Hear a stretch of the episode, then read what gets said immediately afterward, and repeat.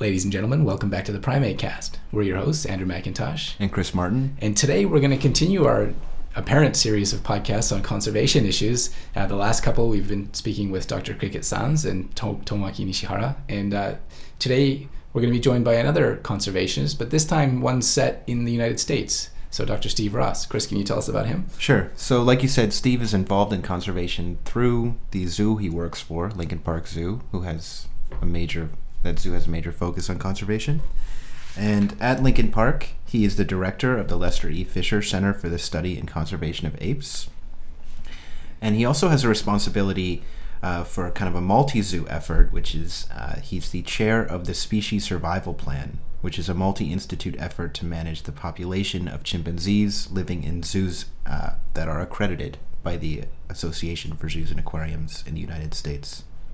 Yeah, so Steve seems to have a lot of things on his plate these days. He's actually involved in a lot of different projects, a lot of different committees, and that should become very apparent to listeners throughout this interview, where we do talk about issues for conservation and welfare, specifically welfare in zoos for chimpanzees, but also their, for example, their historic use in biomedical research in the U.S. and things like that. Yeah, so he has kind of a very broad interest in chimps, so that ranges from conservation to welfare, but he's also doing cognitive research at the Lester E. Fisher, which is interesting for me as a cognitive researcher. Yeah. And it's one of the reasons why he was in Japan this last time, too. That's right. But he also, in the interview, talks about the interesting phenomena of public perception of chimpanzees and what that means for the way that the public engages in conservation issues or even understands conservation issues. Absolutely. Okay, so here is Steve talking about why he's in Japan. This is my third or fourth time being in Japan, and each time it's been to visit the Primate Research Institute. Mm-hmm. I've known Professor Matsuzawa for about a decade, and a lot of the work that I do at Lincoln Park Zoo is sort of based on the work that's done here at PRI. Right. So, as I've said to a couple of people, I come back to Japan every 3 years, whether I need to or not. I really enjoy it here, and not just for the science. I really enjoy the people as well. I know that you also enjoy the karaoke. I do, and only a few people know how much I do. Well, plus all the audience of the PrimateCast here. Right. I'm sure a lot of them are there for your karaoke night on IPS. And just a side note, I hear this time you're actually going to see something other than the chimpanzees at the PRI. That's right. Yeah, I mean, it's hard to believe for anyone who knows me that I would be doing anything other than chimpanzee work, but I'm going to be visiting some of the natural habitat for the Japanese macaques as well, because Lincoln Park Zoo is building a new exhibit for them. Oh. Yeah, so let's get onto that Lincoln Park Zoo. So you guys are pretty much one of the leaders, I suppose, in the U.S., but also probably in the world as well now with the facilities you've been able to set up there. Can you talk about that, the Regenstein Center and also the Lester E. Fisher Center? Yeah, Lincoln Park Zoo has long been a sort of a leader in zoo-based conservation and science, but it's really grown over the past couple of years. When I joined the zoo in 2000, the conservation science staff was about 5 people, and today it's, I believe, 42. Wow. We've got 18 PhDs in our relatively small zoo. We're a small urban zoo. So we've got a number of different programs, and the center that I work with is the Lester Fisher Center for the Study and Conservation of Apes. And we have more researchers than we do apes. So it's a pretty productive center. We do everything from field work with a couple sites in Africa to a lot of on-grounds research, cognitive research, and as well as some advocacy work too.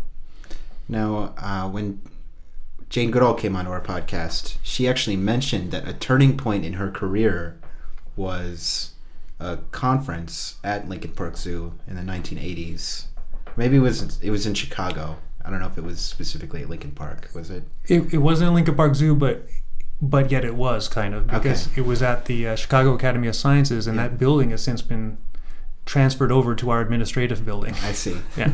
And she actually mentioned that that's when she first kind of realized that she needed to change her focus from the research to the conservation. So can you talk a little bit about the history of kind of the chimpanzee research community meeting at Lincoln Park and kind of using it as a locus for communication? Yeah, it's one of the oldest zoos in the country, so we have a long history in a lot of things, but one of which is apes.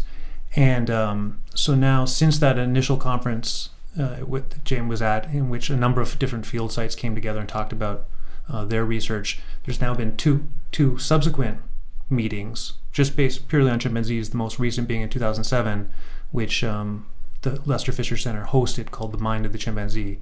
And so, yeah, I think in many ways, it's a regular every 10-year thing for primatologists who study chimpanzees to descend upon Chicago and talk chimp. That's great. Wow.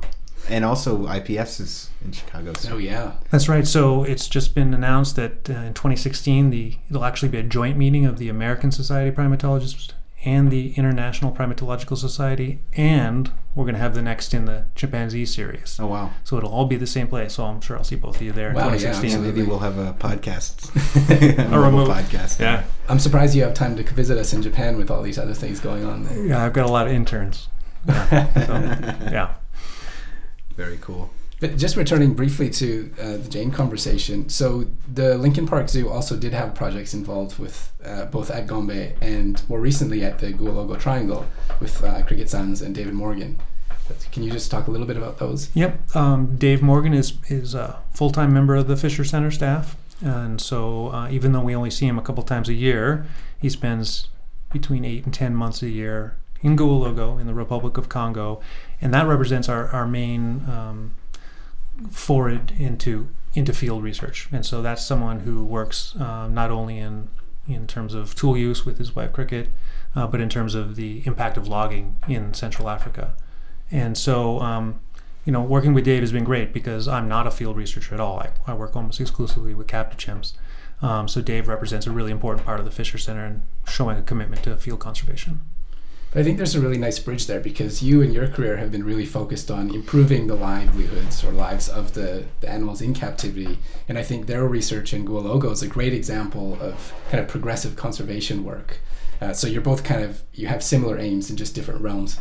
Mm. That's exactly right. And we always talk about it. We're both interested in chimp welfare, just sort of on a different level and on different continents. But I think without one or the other, the Fisher Center really wouldn't be the same. We're very invested in both on grounds, animal welfare issues within the country of the United States, but also conservation in Africa.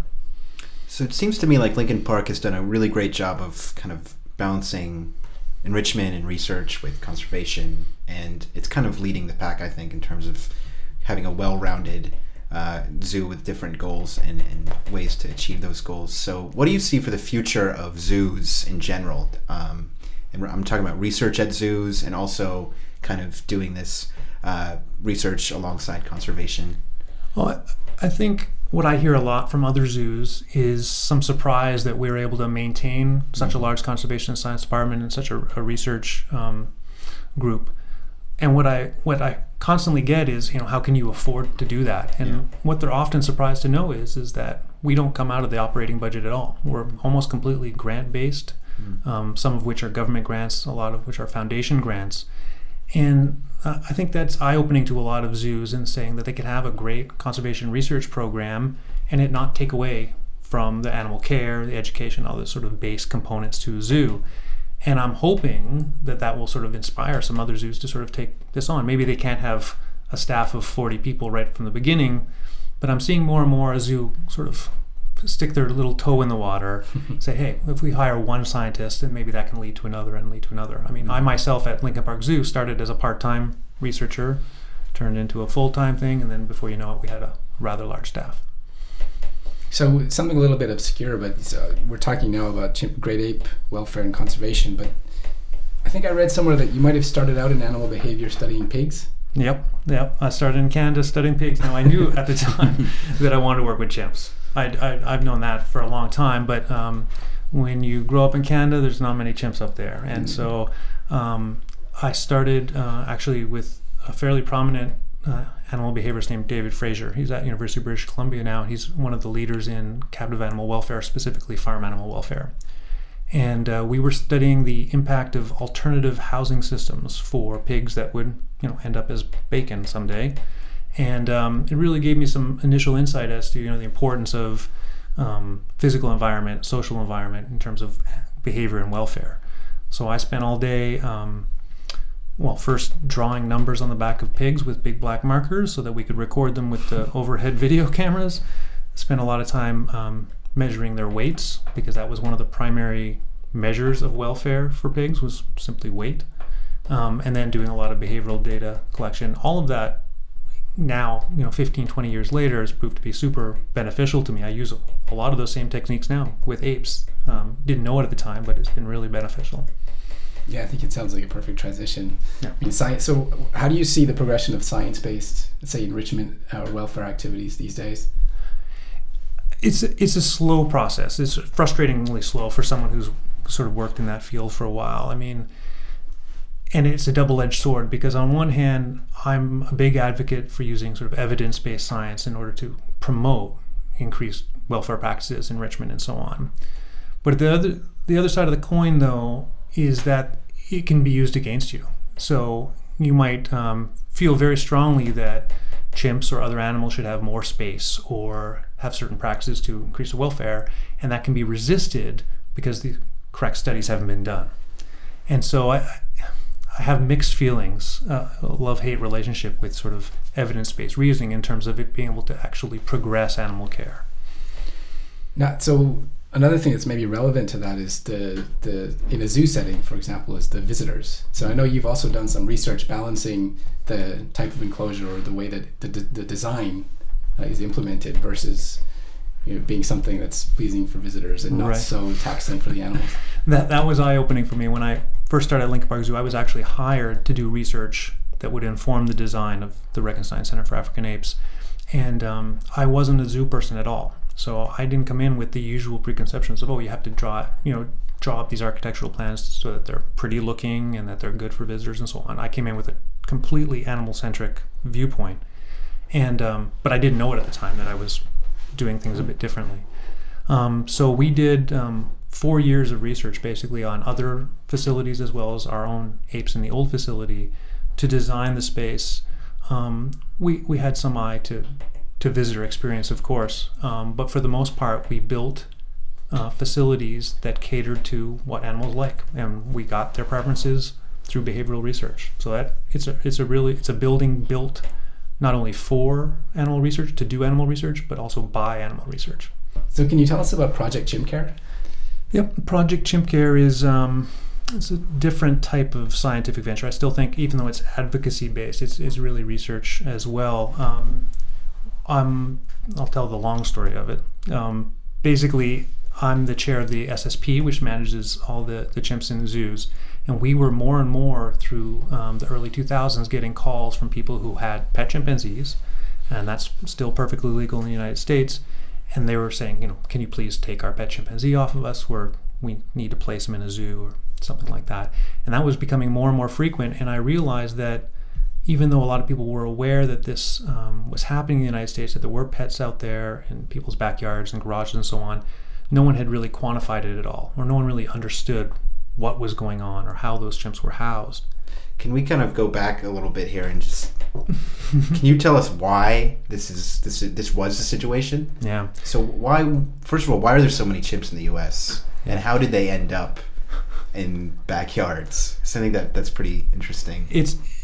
Yeah, that's too long for this podcast. Yeah, sure. But one of the big reasons, and I think actually the biggest reason for it, stems back a couple decades when in the United States, whether a species is considered endangered or not is part of this Endangered Species Act, the ESA.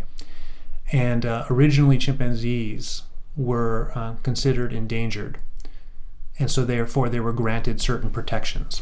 But at a certain point they were downlisted to threatened, which is the next highest status that doesn't have all the protections. In other words, if you're not endangered, you can be bought and sold on the open market.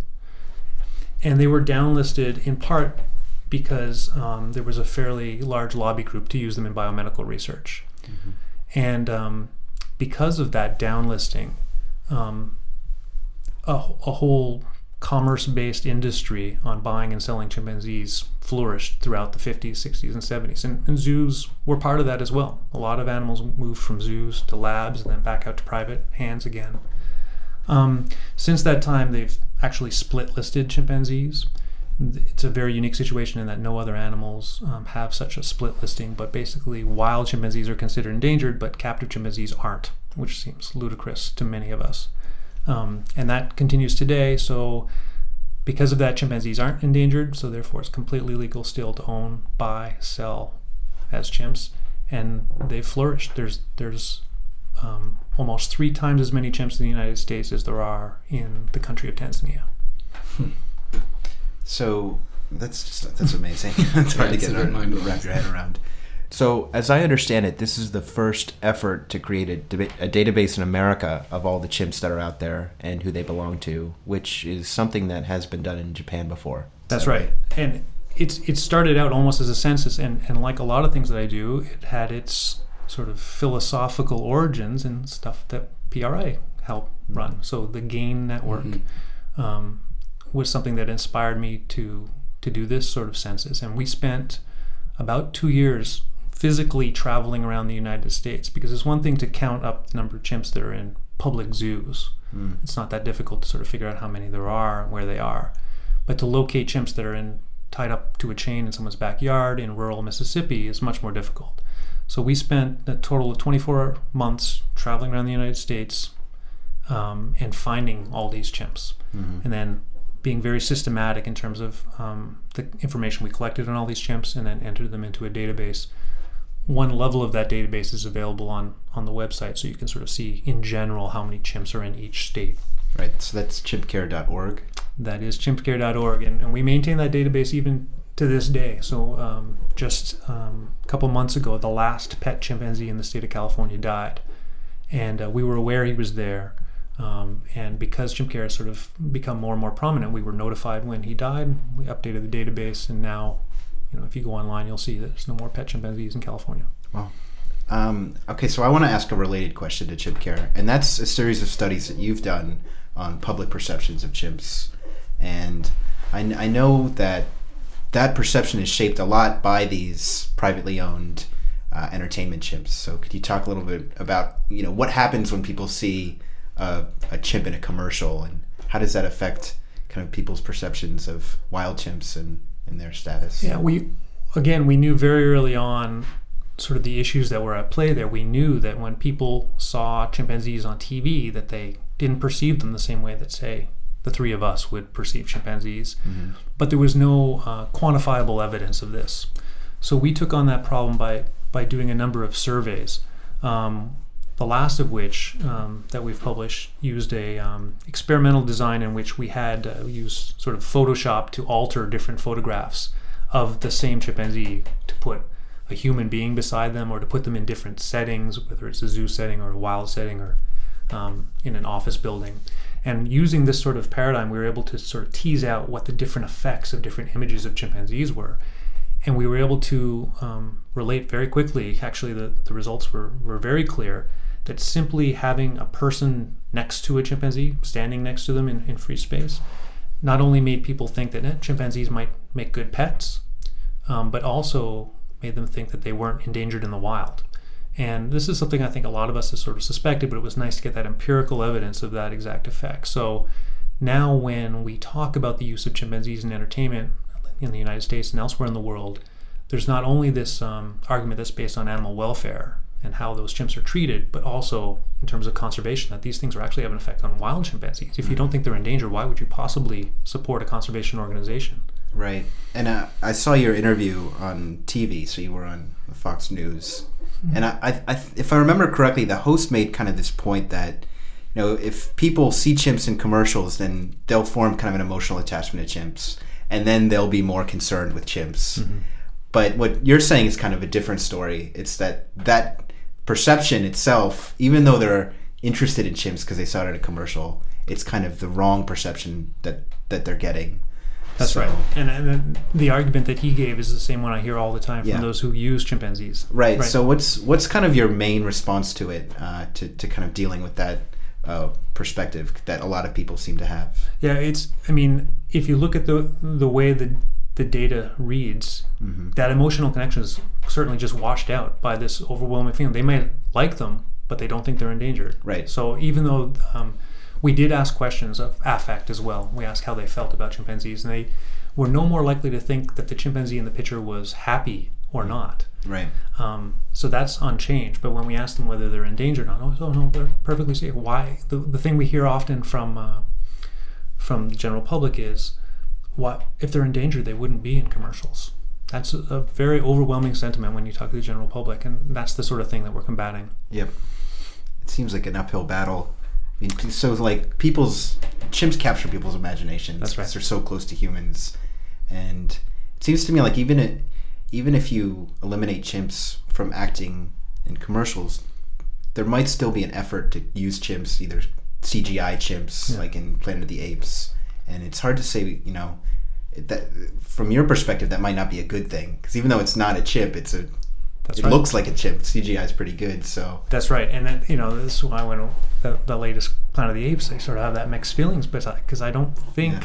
That helps in the perception. I think people will see them, they don't know, especially with the CGI now. Right. It looks real, so it's probably having all those same effects. Yep.